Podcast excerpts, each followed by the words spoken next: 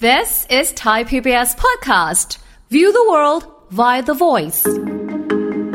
พอเราไม่เข้าใจสื่อสัญญาณของลูก เช่น พอลูกอิ่ม แต่แม่แม่ไม่รู้ว่าลูกอิ่ม ก็จะพยายามแบบป้อนอีกนิดนึงนะลูกกินอีกนิดนึงเพราะแม่แบบ จะไม่สบายใจว่าลูกจะหิวไหมอ๋ออย่างเงี้ยค่ะ ก็จะอาจไปทำให้เกิดภาวะ โรคอ้วนในเด็กในอนาคตได้ ภายหลังคลอดเนี่ยคุณแม่เขาจะมีการเปลี่ยนแปลงของฮอร์โมนภายหลังคลอดด้วย บางทีอาจจะคุมตัวเองไม่ได้ ทุบตีลูกไม่เข้าใจลูกหรือแบบอย่างในข่าวบางทีก็เอาลูกไปทิ้งอย่างเงี้ยค่ะ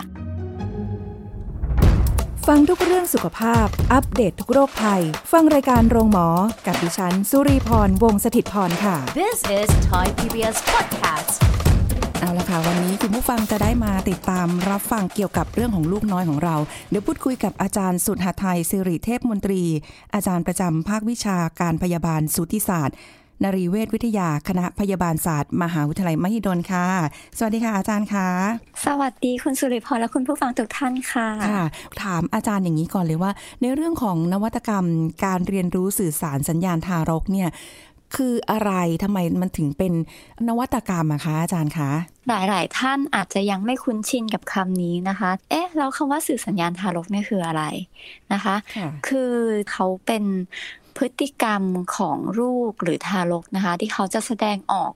ให้คุณแม่หรือผู้เลี้ยงดูได้รับรู้ถึงความต้องการของเขาว่าอืมเขาต้องการที่จะสื่อสารบอกอะไรกับคุณแม่ เนื่องจากวัยของเขาเนี่ยค่ะวัยทารก ใจยังไม่สามารถสื่อสารเป็นคำพูดได้ จะไม่เหมือนผู้ใหญ่ค่ะนะคะเพราะฉะนั้นสิ่งที่เขาจะสื่อสารได้จะแสดงออกมาเป็นพฤติกรรมท่าทางหรือเสียงร้องแทนคำพูด จะเป็นภาษากายของทารกค่ะค่ะ ที่จะใช้ในการสื่อสารกับคุณแม่หรือผู้เลี้ยงดูอืมดังนั้น การที่คุณแม่เนี่ยจะสามารถตอบสนองต่อความต้องการของลูกได้อย่างถูกต้อง จะต้องเข้าใจความหมายภาษาท่าทางของลูกก่อนว่า ลูกแสดงท่าทางแบบนี้ หมายถึงอะไร คุณแม่จึงจะสามารถตอบสนองต่อสิ่งที่ลูกต้องการได้อย่างเหมาะสม การเรียนรู้สื่อสัญญาณทารก จึงเป็นสิ่งที่สำคัญมากในการเลี้ยงดูเด็กน้อยคนหนึ่งให้เจริญ เติบโตไปอย่างมีคุณภาพค่ะนะคะ ความต้องการพื้นฐานของเขา เช่น เมื่อลูกหิวอะลูกได้กิน เมื่อลูกง่วง ลูกได้นอนอย่างเงี้ยค่ะอ่าก็จะเป็นการส่งเสริมสัมพันธภาพที่ดีระหว่างแม่กับลูก ให้เกิดความรักความผูกพันที่ดีนะคะ แล้วก็เป็นการส่งเสริมพัฒนาการตามวัยด้วย ความสำคัญตรงเนี้ยค่ะ จึงได้เป็น จุดริเริ่มในการศึกษา แล้วก็รวบรวมพฤติกรรม ความต้องการของทารกในช่วงหนึ่งขวบปีแรก ในต่างประเทศเนี่ยเขามีการศึกษาเรื่องนี้มาพอสมควรนะคะอืมแต่ว่าในประเทศไทยยังยังไม่ได้รับความนิยมเท่าที่ควร จึงคิดว่าตรงเนี้ยมันเป็นสิ่งที่สำคัญในประเทศไทยควรได้รับการสนับสนุน คุณแม่ควรได้รับการสอนตรงนี้ เพื่อค่ะเป็นพื้นฐานในการเลี้ยงดูลูกต่อไปอะค่ะอืมบางคนอาจจะคิดว่าเออการที่มีลูกออกมาแล้วเนี่ยมันเป็นสายสัมพันธ์อย่างหนึ่งแล้ว แต่ว่าการดูแลการเลี้ยงดูการเข้าใจอะไรมันยิ่งเอ่อเสริมเรื่องของการสร้างความสัมพันธ์ แล้วก็ทักษะของลูกน้อยที่เขาจะเติบโตมาในอนาคต ซึ่งจริง ๆ มันก็เหมือนกับเป็นเรื่องที่ผนวกรวมไปด้วยใช่ไหมคะอาจารย์ว่าใช่ใช่ค่ะถ้าใช่เราค่ะรู้จักเขาเอ้ยเสียงแบบนี้แอะแอะหรือ หรือแบบว่าอืมกำลังหิวนมแล้ว เอออะก็ป้อนนมอะไรอย่างเงี้ยนะใช่ไหมคะ มันก็จะเป็นใช่ค่ะสื่อสายใหญ่ที่ที่บ่งบอกถึงความรักจากแม่ไปสู่ลูก แล้วลูกก็สามารถรับรู้ได้ด้วยเช่นเดียวกัน เราเรามีการค่ะทำนวัตกรรมสื่อการเรียนรู้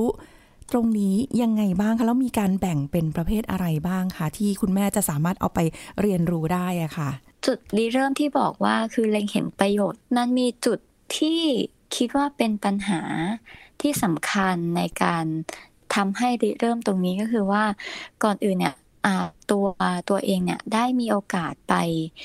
ดูแลคุณแม่หลังคลอดที่อืมโรงพยาบาล ค่ะก็เลยจะเห็นปัญหาในหลาย ๆ อย่าง โดยเฉพาะคุณแม่มือใหม่นะคะ ที่ยังไม่ไม่มีประสบการณ์หรือว่าแบบยังไม่เคย เรียนรู้สื่อสัญญาณทารกตรงนี้เลยอืมก็เลยจะส่งให้เป็นปัญหาและทำให้คุณแม่มือใหม่หรือคุณแม่ที่แบบอ่าเป็นคุณแม่ที่เคยมีลูกแล้วก็ตาม แต่ยังไม่เข้าใจพฤติกรรมของลูกค่ะก่อให้เกิดปัญหาการเลี้ยงดู แล้วก็เกิดความเครียดสะสมอาจจะเกิดความซึมเศร้าหลังคลอดได้อืมนะคะ พอเราไม่เข้าใจสื่อสัญญาณของลูก เช่น พอลูกอิ่ม แต่แม่แม่ไม่รู้ว่าลูกอิ่มค่ะก็จะพยายามแบบ ป้อนอีกนิดนึงนะลูกกินอีกนิดนึงเพราะแม่แบบ จะไม่สบายใจว่าลูกจะหิวไหมอย่างเงี้ยค่ะคือก็จะอาจใช่ ก็จะอาจไปทำให้เกิดภาวะโรคอ้วนในเด็กในอนาคตได้ ซึ่งเออสถิติน้ำหนักเด็กไทยที่มีน้ำหนักเกินเกณฑ์ย้อนหลัง5ปีเนี่ย มีสถิติที่เกินเกณฑ์มาตลอดเลยอืมนะคะค่ะหรือบางทีคุณแม่เนี่ย ลูกร้องแต่ ไม่สามารถปลอบลูกให้หยุดร้องไห้ได้ค่ะนะคะ มันก็เกิดทำให้คุณแม่เนี่ยเกิดความทุกข์ใจมากเลยอืมและภายหลังคลอดเนี่ยคุณแม่เขาจะมีการเปลี่ยนแปลงของฮอร์โมนภายหลังคลอดด้วยอ๋อนะคะ บางทีอาจจะคุมตัวเองไม่ได้ ทุบตีลูกไม่เข้าใจลูกหรือแบบอย่างในข่าวบางทีก็เอาลูกไปทิ้งอย่างเงี้ยค่ะโอ้ยค่ะใช่อืมค่ะ ก็เลยคิดว่ามันเป็นปัญหาที่สำสำคัญของประเทศอย่างหนึ่ง บางทีตีสามตีสี่คุณแม่จะโทรมาแล้วลูกเป็นแบบนี้อ่าทำอย่างไงดีอืมเพราะฉะนั้นเราก็ทำให้เรานึกย้อนไปได้ว่า อุ้ยคืนนี้คุณแม่ยังไม่ได้นอนเลยค่ะอย่างเงี้ยค่ะอืมเอ่อก็เลยคิดว่าถ้าเรามีเครื่องมือที่ช่วยในการสนับสนุนลูก หรือการเลี้ยงดูลูกตรงเนี้ยให้เข้าใจ ความต้องการพื้นฐานของเขา มันก็ค่ะจะช่วยให้คุณแม่เนี่ยเลี้ยงดูลูกได้ง่ายขึ้นอืมก็เลยเป็นที่มาของการทำตรงนี้ขึ้นมาค่ะค่ะถ้าเป็นคุณแม่มือใหม่แม้กระทั่งมีลูกมาแล้วบางทีอาจจะยังไม่ได้เข้าใจถึงพฤติกรรมของลูกว่าเขายังมีเขามีความต้องการตรงส่วนไหนกำลังนึกถึงอยู่ว่า ถ้าเกิดเขาร้องหรือเขาอะไรเนี่ยเรา จับยัดขวดนมอย่างเดียวเลยค่ะ กินนมไปก่อนเลยลูกใช่เนี่ยมันน่าจะหยุดร้องแหละอะไรอย่างเงี้ยแต่จริงๆบางทีใช่ค่ะไม่ได้เป็นการตอบตอบสนองต่อสิ่งที่เขาบอกว่า เออ ตอนนี้ฉันไม่ไหวแล้ว อาจจะเป็นไข้อยู่หรือเปล่า หรือว่ากำลังแบบรู้สึกว่าไม่สบายตัวยังไงอยู่หรือเปล่าด้วย ปรากฏว่าอะคุณแม่ไม่เข้าใจ ค่ะใช่ค่ะ อาจารย์ตรงนี้เราเรามีเอ่อใช้สื่อสัญญาณยังไง ใช้กับเด็กแค่ไหนต้องเป็นเด็กทารกเท่านั้นไหมหรือว่าแบบ อาจารย์ช่วยอธิบายให้ฟังหน่อยค่ะ คือสื่อสัญญาณทารกที่รวบรวมมาเนี่ย จะเป็นการตอบสนองความต้องการพื้นฐานของเขาในช่วงหนึ่งขวบปีแรกอืมนะคะ ในคือเพราะว่าในการเรียนรู้อ่านิสัยใจคอซึ่งกันและกัน ส่วนใหญ่จะเป็นปัญหาในช่วงแรก ๆ เลยค่ะค่ะ เพราะช่วงแรกเนี่ยเราต้องเรียนรู้นิสัยใจคอซึ่งกันและกันระหว่างแม่ลูกหรือผู้เลี้ยงดูกับทารกนะคะ เพราะฉะนั้นก็คิดว่าในช่วงหนึ่ง ปีแรกเนี่ยแหละ เป็นช่วงที่สำคัญ ก็เลยได้รวบรวมความต้องการพื้นฐานของเขา โดยแบ่งได้เป็น 6 ประเภทค่ะนะคะ ก็คืออันแรกเนี่ยจะเป็นสื่อสัญญาณที่บอกว่าหนูกำลังหิวหิวแล้วนะอืมนะคะ จะเป็นสื่อสัญญาณหิว อันต่อไปก็คือสื่อสัญญาณอิ่มนะคะค่ะอันที่สามจะเป็นสื่อสัญญาณที่บอกคุณแม่ว่า หนูง่วงนอนแล้ว หนูอยากพักผ่อนแล้วนะคะค่ะอันที่สี่จะเป็นสื่อสัญญาณที่บอกเกี่ยวกับ ความไม่สุขสบายอืมนะคะอ่าหนูไม่สบายตัวอย่างเงี้ยค่ะค่ะ อันที่ห้าจะเป็นสื่อสัญญาณที่บอกเกี่ยวว่า ตอนเนี้ยหนูกำลังมีความสุขอยู่อ๋อและอ่าและอันสุดท้ายเป็นสื่อสัญญาณที่บอกกับคุณแม่ว่า ตอนเนี้ยหนูอยากจะเล่นด้วย หนูต้องการให้คุณแม่เล่นกับหนูค่ะค่ะ ก็จะแบ่งเป็นประมาณ 6 ประเภทค่ะ อุ้ยอาจารย์น่าสนใจมาก อาจารย์ช่วยช่วยบอกสื่อสัญญาณค่ะค่ะทีละอย่างเลยได้ไหมคะ เริ่มจากหิวก่อนเลยได้ค่ะได้ค่ะค่ะคือในแต่ละสื่อสัญญาณเนี่ย จะสามารถแบ่งได้เป็น 2 ประเภทใหญ่ ๆนะคะ คือสื่อสัญญาณที่แสดงออกแบบชัดเจนอ่าอ่าอย่างที่คุณสุริพรบอก เมื่อสักครู่อะค่ะว่า ไอ้ที่มันจะสังเกตได้ชัดเจนเช่น ง่วงก็น่าจะหาวอะไรแบบเนี้ยค่ะอ่าอันเนี้ยคือสื่อสัญญาณที่แสดงออกแบบชัดเจนเลยอืมโดยทั่วไปก็จะรับทราบรับรู้ค่ะค่ะแต่จะมีอีกสื่อสัญญาณหนึ่งที่แสดงออกแบบไม่ชัดเจนด้วยนะคะอืมโดยสื่อสัญญาณที่แสดงออกแบบไม่ชัดเจนเนี่ยเขาจะเกิดนำมาก่อนสื่อสัญญาณที่แสดงออกชัดเจนค่ะอ๋อแต่โดยทั่วไปเราจะไม่รู้ว่า อ้าวแล้วหมายถึงอะไร เราจะไปรู้ตอนที่ลูกแสดงออกแบบชัดเจนมาแล้ว อย่างนี้คุณพ่อคุณแม่มือใหม่ หรือหรือมีมาแล้วเนี่ย ก็ต้องคอยสังเกตพฤติกรรมว่าเขากำลังอยู่ในภาวอารมณ์แบบไหน ความรู้สึกแบบไหนด้วยใช่ไหมคะใช่อ๋อใช่เริ่มค่ะจากไม่ชัดเจนแล้วค่อย ๆ ชัดเจนขึ้นเรื่อยใช่ๆจนเราใช่ค่ะอ่านมาแล้วแบบอ๋อแสดงว่า เออ ตอนนี้หิวแล้วหรืออะไรอย่างงี้ใช่ไหมคะ ต้องสังเกต ใช่ค่ะอุ้ยแล้วจะสังเกตยังไงดีคะเนี่ยดูฟังดูแบบเหมือนจะยากเลย ใช่ตรงตรงนี้อาจจะซับซ้อนนิดนึง แต่อยากให้คุณแม่หรือคุณผู้ฟังไปโฟกัสตรงที่ชัดเจนจะดีกว่า แต่ว่าแต่จะจะพูดถึงเรื่องสื่อสัญญาณที่ไม่ชัดเจนด้วยค่ะนะคะ แต่ว่าไม่ต้องกังวลถ้าเกิดตัวรับรู้ตรงสื่อสัญญาณไม่ชัดเจนไม่ทันตรงนี้ไม่ต้องกังวลเลย เพราะว่ามันเป็นเรื่องที่ค่อนข้างละเอียดอยู่เหมือนกันค่ะ ค่ะอืมอ่าค่ะเริ่มโดจากยแบบสื่อสัญญาณหิวก่อนอ่านะคะอ่าโดยสื่อสัญญาณที่เขาจะแสดงออกแบบไม่ชัดเจนก่อนเนี่ย จะเริ่มต้นด้วยการยกนอนยกขาตีเบาะตีเบาะนะคะ หรือว่าค่ะนอนยกยกขาเหยียดตรง อันเนี้ยคือสื่อสัญญาณที่ไม่ชัดเจนที่แสดงบอกบอกว่าหิวอ๋อนะคะ ถ้าเกิดทำไปสักพักหนึ่งแล้ว แล้วยังไม่ได้รับการป้อนนมหรืออะไรเขาก็จะทำส แบบสื่อสัญญาณที่ชัดเจนก็คือ จะทำท่าดูดนิ้วดูดปากดูดมือมอันเนี้ยเราจะจะมักจะเห็นบ่อยอ่าใช่นะคะใช่เอาเอามือเข้าปาก หรือว่าหันหน้าเข้าหาเต้านมแม่พยายามหาว่านมอยู่ไหน หรือว่าสุดท้ายร้องไห้ออกมา ค่ะอืมอะชัดเจนละทีนี้ร้องไห้ชัดเจนใช่หิวแล้วค่ะ เมื่อไหร่จะป้อนสักใช่ทีนึงเออ โดย step เขาจะมี step ของความหิวด้วยนะคะ อืมอ่าก็คือจะแบ่งได้เป็นสาม step ใหญ่ ๆ คือเริ่มหิว หิวปานกลางกับหิวมากค่ะนะคะ โดยเริ่มหิวเนี่ยจะเริ่มจากอ้าปากดูดปากนะคะค่ะแล้วหิวปานกลางจะเป็นเริ่มดูดนิ้ว หันอืมหาเต้านมขยับแขนขาแล้วก็เริ่มที่จะร้องไห้ค่ะแต่พอยังไม่ได้รับนมปุ๊บ เขาจะแสดงออกโดยการแบบหิวมากๆแหละทนไม่ไหวแล้วโดยการร้องไห้หน้าแดงเลย ถีบแขนขา แม่เอานมเข้าเต้าเข้าเต้ายังไง ก็ไม่หยุดร้องแล้วก็ไม่ยอมดูดนมด้วย อันนี้คือแบบเป็นหิวมากโอ้ๆนะคะ โดยคุณแม่เนี่ยไม่ควรรอจนลูกหิวมากขนาดนี้ เพราะว่าจะทำให้ลูกอะเป็นเด็กที่ หงุดหงิดง่ายในอนาคตอืมนะคะค่ะเพราะฉะนั้นควรควรที่จะเริ่มสังเกตตั้งแต่ลูกแบบดูดนิ้วดูดปากหันหานมและ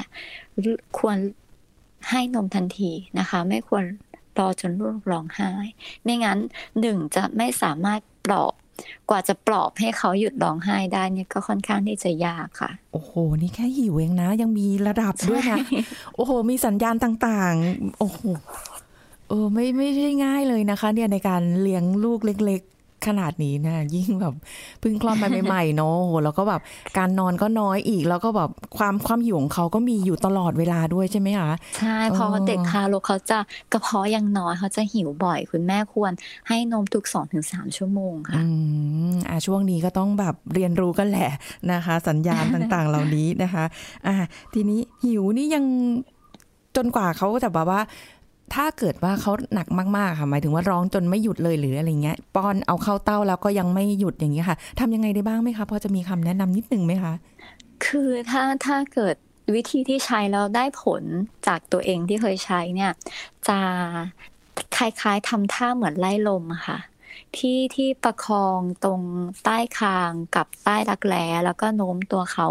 จับเขานั่งก่อนนะคะ แล้วก็ค่ะประคองใต้คาง แล้วก็โน้มตัวเขาไปข้างหน้าเล็กน้อย โดยคุณแม่กับคุณพ่อหรือผู้เลี้ยงด้วยต้องใจเย็นๆนะคะ อย่าอย่าไปตื่นตระหนกกับการที่ลูกร้องไห้ค่ะอ่าเราเราต้องใจเย็นให้ได้ก่อน แล้วก็พยายามนิ่งจับเขานั่ง โน้มตัวไปข้างหน้าแล้ว คุณพ่อคุณแม่ต้องใช้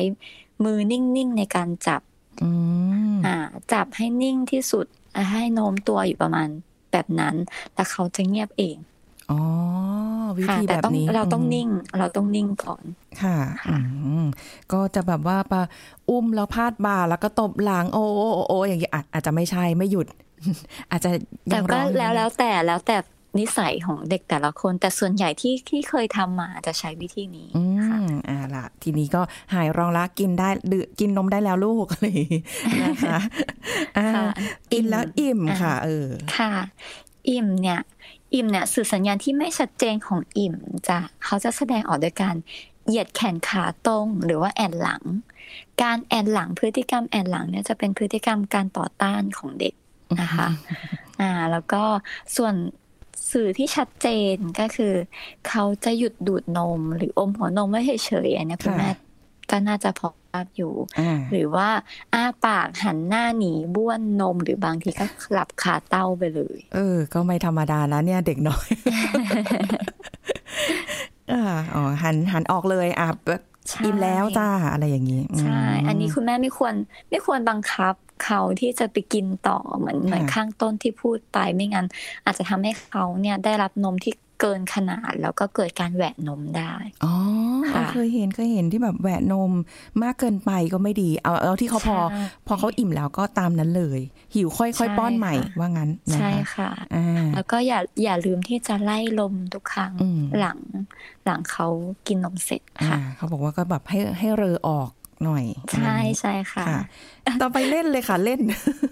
อะต้องการเล่นด้วยใช่ไหมคะค่ะต้องการเล่นด้วยเนี่ยจะจะง่ายนิดหนึ่งจะง่ายนิดหนึ่งก็คือสื่อสัญญาณที่ไม่ชัดเจนก็คือ เขาจะลืมตากว้างตาเป็นประกายใส่อืมคุณแม่เลย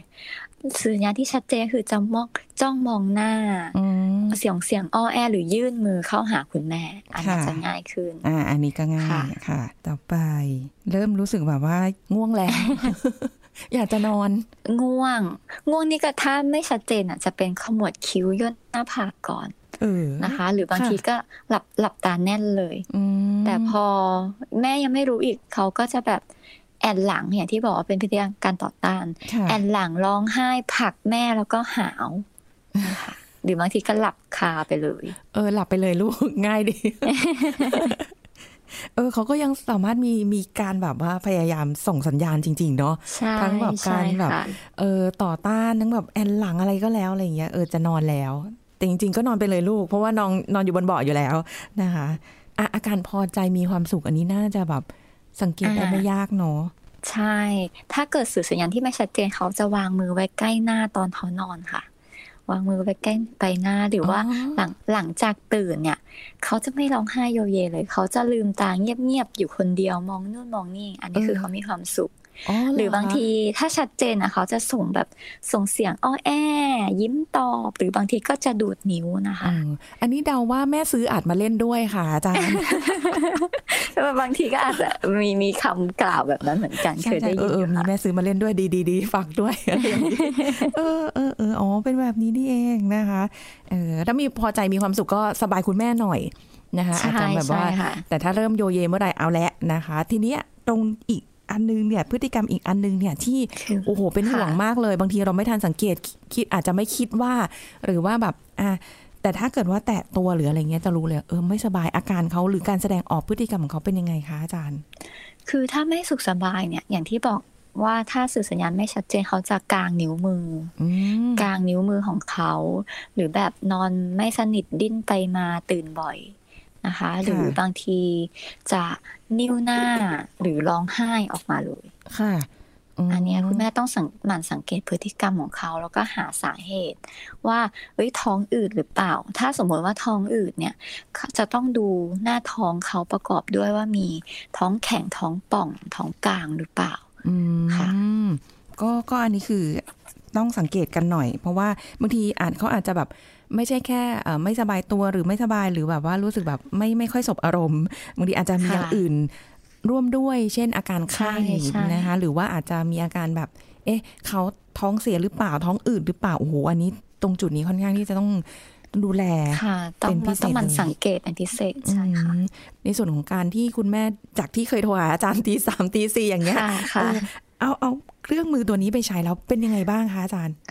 คือเราเราเอาไปทดลองเป็นวิจัยมาแล้วในคุณแม่หลังคลอดอืมโดยจะแบ่งคุณแม่เป็นสองกลุ่ม คือกลุ่มที่ได้รับการสอนสื่อสัญญาณ กับกลุ่มที่ได้รับการดูแลตามปกติที่จะไม่มีการสอนสื่อสัญญาณทารกตัวนี้ค่ะนะคะ แล้วก็อ่าคุณแม่ที่ได้รับการสอนเนี่ยจะสอนตั้งแต่อยู่ในโรงพยาบาลเลยนะคะ แล้วก็ติดตามสามารถเปิดช่องทางให้ปรึกษาปัญหาในการเลี้ยงดูหรือท่าทางของทารกได้อืมแล้วก็วัดผล ที่หนึ่งเดือนหลังคลอดนะคะ โดยพบว่าที่หนึ่งเดือนหลังคลอดเนี่ยคุณแม่ที่ได้รับการสอนสื่อสัญญาณทารกเนี่ยจะมี ความสามารถในการตอบสนองความต้องการของลูกได้มากกว่าอืมและอีกอีกมุมหนึ่งก็คือ จะเกิดความรักความผูกพันที่สูงกว่า คุณแม่ที่ไม่ได้รับการสอนค่ะอ๋อคืออันนี้อันนี้คือได้ทำเป็นสองเซสชันด้วยกันคือคนที่ใช้กับคนที่ไม่ได้ใช้สื่อสัญญาณตัวใช่นี้ก็ก็ใช่จะได้ค่ะเข้าใจมากขึ้นว่า เออเขามีลักษณะท่าทางหรือพฤติกรรมยังไงใช่ไหมคะ อ๋อ แล้วพอพอเข้าใจมากขึ้นก็ทำให้ความรู้สึกของคุณแม่เนี่ย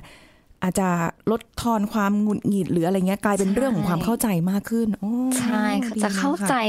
ไม่จะไม่หงุดหงิดว่าเอ๊ะลูกร้องอีกแล้วอะไรอย่างเงี้ยค่ะอืมเขาจะเข้าใจว่าอ๋อลูกต้องการจะสื่ออะไรอค่ะย่างเงี้ยค่ะท้ายนี้ค่ะอาจารย์อยากฝากอะไรถึงคุณผู้ฟังหน่อยไหมคะ ค่ะก็อยากจะฝากถึงคุณพ่อคุณแม่ทุกท่าน หรือคุณผู้ฟังผู้เลี้ยงดูทุกท่านนะคะ ว่า การเลี้ยงดูทารกคนหนึ่งเนี่ยเป็นสิ่งที่สำคัญมาก โดยเฉพาะทารกในช่วงขวบปีแรกนะคะ เพราะว่าช่วงวัยเนี้ยเป็นช่วงวัยพื้นฐานของชีวิต ในการเจริญเติบโตต่อไปในอนาคตนะคะค่ะถ้า ได้รับการเลี้ยงดูที่ดีแล้วก็เหมาะสม จะช่วยส่งเสริมให้ลูกเนี่ยเติบโตไปอย่างมีคุณภาพ แล้วก็มีพัฒนาการที่ตามวัย